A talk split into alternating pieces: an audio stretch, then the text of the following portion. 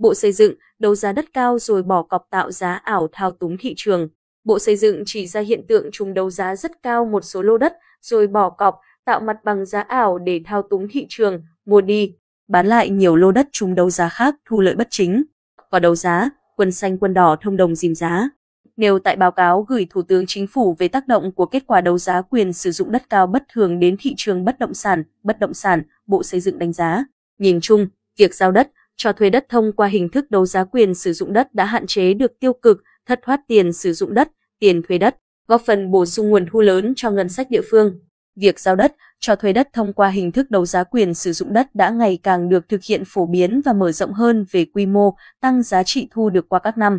Theo báo cáo đánh giá của các địa phương, việc tổ chức thực hiện đấu giá quyền sử dụng đất được thực hiện công khai, khách quan, trung thực, bình đẳng,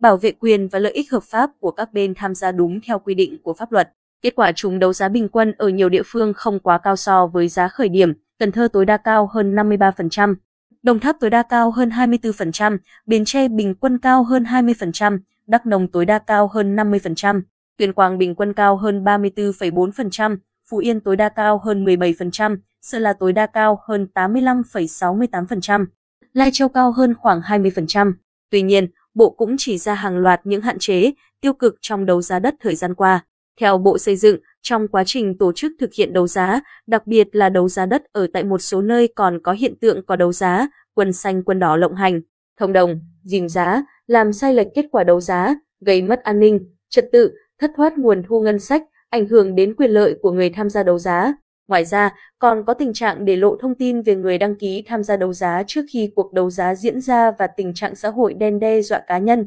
Tổ chức tham gia đấu giá phải riêng rút hồ sơ, thông đồng giữa tổ chức tư vấn định giá với người tham gia đấu giá để dìm giá. Như đấu giá quyền sử dụng đất tại tỉnh Thái Bình năm 2020, tại huyện Đông Anh, Hà Nội năm 2021, hiện tượng bỏ giá rất cao một số lô đất rồi bỏ cọc, tạo mặt bằng giá ảo để thao túng thị trường, mua đi, bán lại nhiều lô đất chung đấu giá khác, thu lợi bất chính diễn ra khá phổ biến ở nhiều nơi và thậm chí mang tính tổ chức, Bộ Xây dựng cho biết.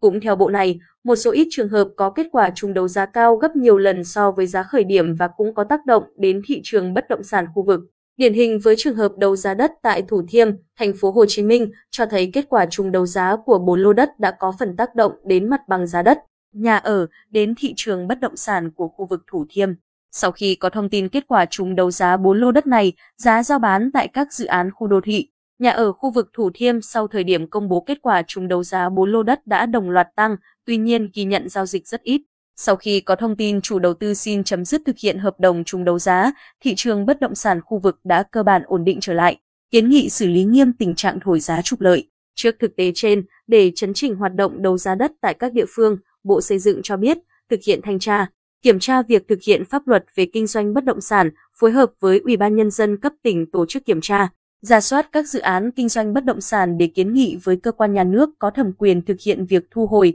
đình chỉ, tạm dừng hoặc điều chỉnh, chuyển đổi, chuyển nhượng các dự án kinh doanh bất động sản. Đồng thời, nghiên cứu đề xuất sửa luật kinh doanh bất động sản 2014 để bổ sung các cơ chế, chính sách thực hiện điều tiết để thị trường bất động sản phát triển ổn định lành mạnh. Bên cạnh đó, Bộ này cũng kiến nghị giao các bộ tài nguyên và môi trường, tư pháp, tài chính tăng cường thanh tra, kiểm tra việc thực hiện các quy định pháp luật về đấu giá đất, xử lý nghiêm các trường hợp vi phạm pháp luật về đấu giá, trục lợi trong đấu giá đất, chỉ đạo ngân hàng nhà nước giả soát các tổ chức tín dụng cho các nhà đầu tư vay tiền đấu giá đất để đảm bảo an toàn tín dụng.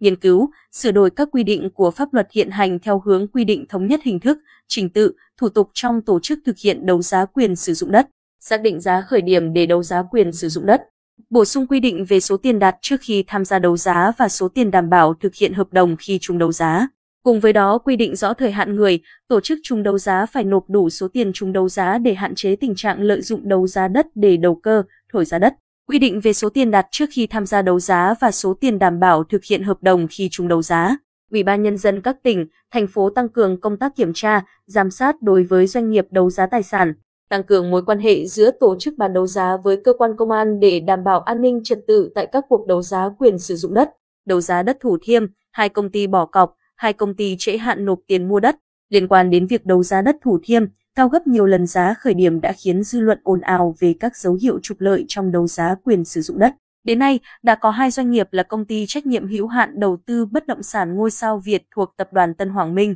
Chung đấu giá lô đất 3 đến 12, giá chung đấu giá 24.500 tỷ đồng. Và công ty trách nhiệm hữu hạn đầu tư phát triển thương mại Bình Minh chung đấu giá lô đất 3 đến 9, giá chung đấu giá 5.026 tỷ đồng, chấp nhận, bỏ cọc, hủy hợp đồng mua đất. Với hai doanh nghiệp còn lại là công ty cổ phần Dream Republic chung đấu giá lô đất số 3 gạch ngang 5 và công ty cổ phần Sin Mega trùng đấu giá lô đất số 3 gạch ngang 8 cho đến chiều mùng 8 tháng 2. Hệ thống của Cục Thuế Thành phố Hồ Chí Minh vẫn chưa thấy tiền vào tài khoản dù đã quá 3 ngày so với thời hạn nộp tiền đợt 1.